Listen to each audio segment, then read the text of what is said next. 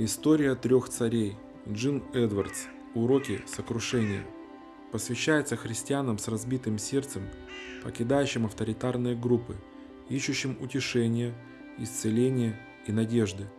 Пусть эта история поможет вам восстановиться и продолжать свой путь с тем, кто есть свобода, и христианам, которые пережили или в настоящее время переживают разрывающее сердце разделение внутри своего братства. Пусть этот рассказ зажжет для вас свет и даст утешение. И пусть это поможет вам продолжать свой путь с тем, кто есть мир. Пусть и те, и другие получат полное исцеление, чтобы все мы могли ответить на призыв того, кто требует всего, потому что Он есть все.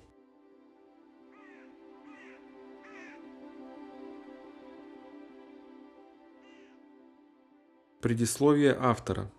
Что это за книга и в чем ее цель? Ответ на этот вопрос, похоже, можно найти, если понаблюдать за моей перепиской. По какой-то неизвестной мне причине я получаю письма от христиан из разных концов мира. Несколько лет назад возросло число писем от христиан, опустошенных авторитарным движением, таким популярным ныне среди многих христианских общин. Реакция на тоталитарную идею выразилась в массовом исходе. Рассказы этих духовных беглецов часто приводят в ужас, а иногда им просто трудно поверить. Я не знаю, сама ли доктрина производит такую широкомасштабную резню или же чрезмерно жестокое ее применение. Что бы то ни было, за свои более чем 30 лет евангелистского христианского служения я никогда не видел ничего, что причинило бы такой сильный вред стольким верующим. Ущерб от этого становится всемирным, выздоровление же практически равно нулю. Эта книга выражает мою заботу о множестве смущенных христиан, людях с разбитыми сердцами и часто озлобленных. Многие из них сейчас видят свою духовную жизнь, приведенной на бойню, и пытаются нащупать хотя бы хрупкое слово надежды.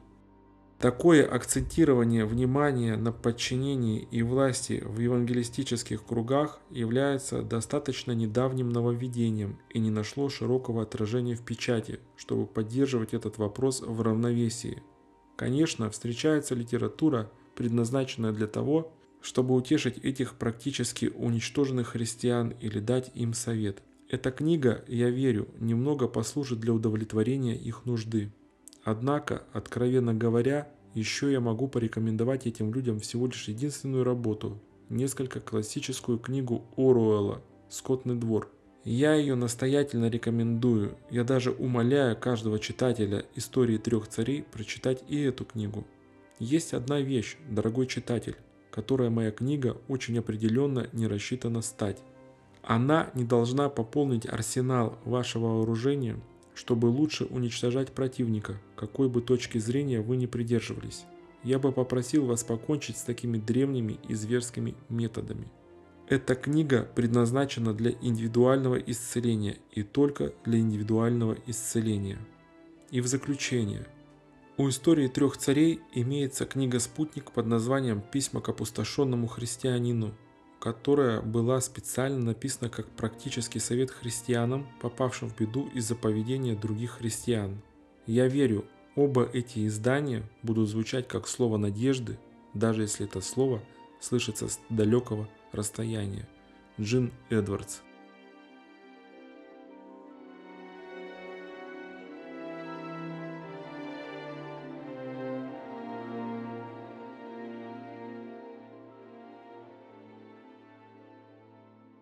История трех царей. Поставляли царей сами, без меня, ставили князей, но без моего ведома. Осия, 8 глава, 4 стих. Итак, дорогой читатель, как приятно встретиться вновь. Для меня это большая честь. Спасибо за это. И давай поспешим войти в театр. Я вижу, что свет уже погашен. Два места приготовлены для нас недалеко от сцены. Устраивайся поудобнее. Как я понимаю, эта история драма, но я надеюсь, что она не покажется тебе печальной. Мы увидим, что эта история состоит из двух частей. Сначала мы встретим пожилого царя по имени Саул и юношу, пастуха Давида. Во второй части мы вновь увидим пожилого царя и молодого человека, но на этот раз пожилым царем будет Давид, а молодым человеком – Авессалом. Эта история – картина – ты предпочтешь назвать ее грубым наброском, сделанным углем. Подчинение и власти в Царстве Божьем. Свет выключен, актеры заняли свои места, зрители затихли, занавес поднимается. Наша история началась.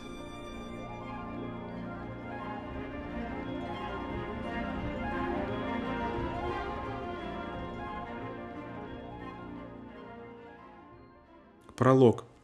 Всемогущий Бог повернулся к Гавриилу. «Иди, возьми две меры моего существа. Два человека, которым они предназначены, уже ждут». С двумя сверкающими, пульсирующими огоньками жизни в руках Гавриил открыл дверь между мирами и исчез. Он вступил в зал, предназначенный для еще нерожденных. «Я принес две меры природы Бога. Одна из них – отражение самой его природы – она покрывает человека, как дыхание Бога. Как вода окружает того, кто в море, так и его дыхание окружает тебя. Снаряженный в это дыхание Божье, ты получишь силу, силу побеждать армии, покорять врагов Божьих и совершать его работу на земле. Вот сила Божья в дар, вот погружение в дух. Один из ожидавших выступил вперед. «Дай эту меру мне!» «Да», — ответил ангел, и помни, что тот, кто принимает такую силу, станет известен многим. И когда закончится твой земной путь, откроется твой настоящий характер. Его обнажит эта сила. Такова судьба всех, кто получает и использует этот дар, потому что он касается только внешнего человека, не оказывая ни малейшего влияния на человека внутреннего. Однако внешняя сила всегда будет раскрывать внутренние источники или их отсутствие. Первый из ожидавших, получив то, что было предназначено ему, отступил назад. Здесь у меня еще одна частица живого Бога. Это не дар, а наследие. Дар используется внешним человеком, наследие же внедряется глубоко, как семя.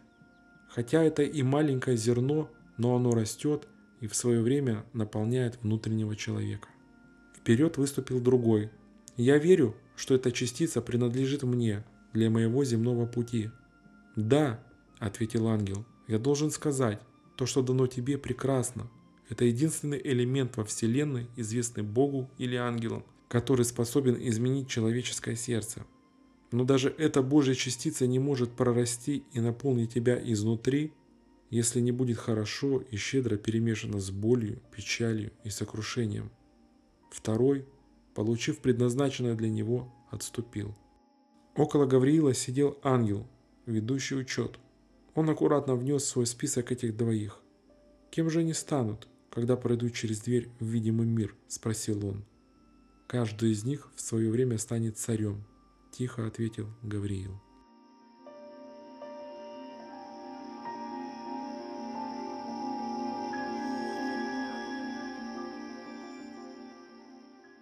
Глава первая. Самый младший сын в любой семье имеет две характерные черты. Его считают и избалованным, и недостаточно знающим жизнь. Обычно от него не ждут многого. Как правило, качество лидера в нем заметно меньше в сравнении с другими детьми в семье. Он никогда не ведет за собой, а только следует за кем-либо, так как нет никого младше его, чтобы попробовать роль лидера. Так обстоят дела и сегодня – так было и три тысячи лет назад в деревне Вифлеем в семье, где росли восемь мальчиков. Старшие семь сыновей Иисея работали недалеко от усадьбы отца, а самый младший был послан в горы пасти принадлежащее семье небольшое стадо овец. Мальчик-пастух всегда носил с собой две вещи – кожаную прощу и небольшой музыкальный инструмент, напоминающий гусли. У пастуха много свободного времени на богатых травой горных платах, где овцы пасутся день-деньской. Но дни превращались в недели, и молодому пастуху становилось одиноко. Чувство одиночества росло, и мальчик часто плакал. И часто играл на своей арфе и пел. У него был хороший голос. Когда эти занятия не могли утешить его, он собирал горсть камней и один за другим кидал их с неистовой силой в стоявшее поодаль дерево. Перекидав весь запас камней, он подходил к дереву, которое служило ему мишенью, собирал свои снаряды и находил другую мишень на большем расстоянии. Этот пастух и певец, искусно владевший прощой, очень любил своего Господа. По ночам, когда овцы спали, он сидел, наблюдая за затухающим костром, проводил рукой по струнам арфы и начинал сольный концерт. Он пел древние псалмы веры своих прадедов, и слезы наворачивались ему на глаза, и потоком изливалось славословие Господу. А далекие горы подхватывали его хвалу, и эхо передавало песни дальше, более высоким горам, и оттуда они достигали Бога. Когда юноша не славил Господа, он ухаживал за овцами и ягнятами. Когда он не был занят стадом, он принимался раскручивать свою прощу и делал это снова и снова, до тех пор, пока каждый камень не попадал точно в цель. Однажды, воспевая Бога ангелам, овцам и проплывающим облакам, он заметил настоящего живого противника, огромного медведя, устремившегося к ягненку. Пастух кинулся зверю на перерез и медведь, забыв о добыче, повернулся к нему. Инстинктивно нащупывая камень в кармане, юноша осознал. «Да я же не боюсь!» Через мгновение разъяренный медведь молнией бросился на пастуха. Могучие мохнатые лапы легко несли огромного хищника. Полный силы и отваги юноша вложил камень в прощу, и снаряд, выпущенный ловкой рукой, со свистом полетел прямо к цели. И вот, юноша, теперь уже не такой молодой, каким был мгновением раньше, понял ягненка и сказал, «Я твой пастух, а Господь мой». И в этот вечер, засидевшись у костра, он переложил дневные события в песню и возносил гимн Господу в небеса снова и снова, до тех пор, пока его не выучили все ангелы. Они стали хранителями этой чудесной песни и передали ее новым поколениям людей как целительный бальзам для сокрушенных сердец во все времена.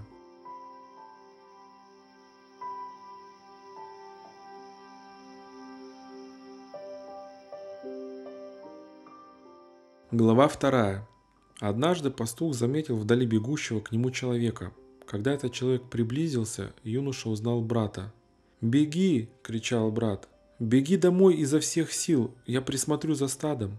Зачем? Там старик, мудрец.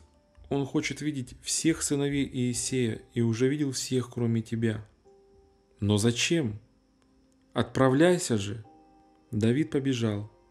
Пот струился по его загорелым щекам, раскрасневшимся от бега под цвет его кудрявых рыжих волос. Помедлив, чтобы отдышаться, он вошел в дом отца.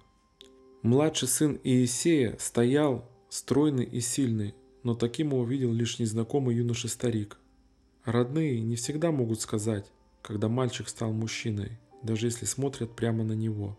Но пожилой человек увидел и понял что-то еще. Каким-то образом старик знал то, что знал Бог.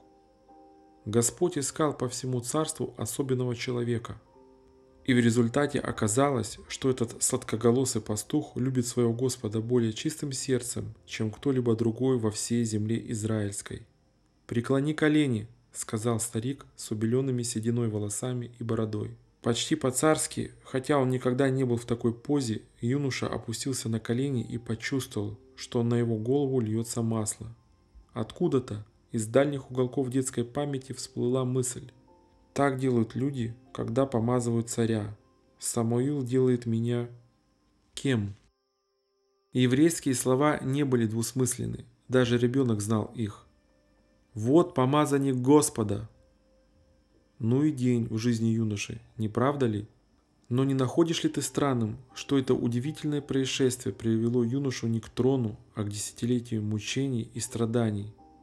В тот день Давид вступил не в королевскую родословную, а в школу сокрушения. Самуил ушел. Иисей со старшими сыновьями отправился воевать.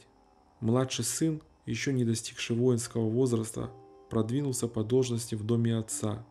Он стал посыльным и теперь носил провизию братьям на передовую. Во время одного из таких визитов на линию фронта он убил другого медведя, точно так же, как и первого. На этот раз враг был ростом в 3 метра, и он был прославленным воином. В результате такого необыкновенного подвига Давид стал народным героем. И впоследствии оказался во дворце, чтобы служить царю с повредившимся рассудком. При обстоятельствах, столь же не поддающихся разумному осмыслению, как и поступки царя, юноше предстояло многому научиться.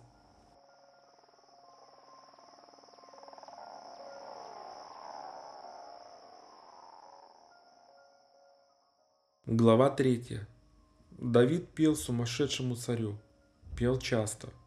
Музыка, казалось, очень помогала старому правителю.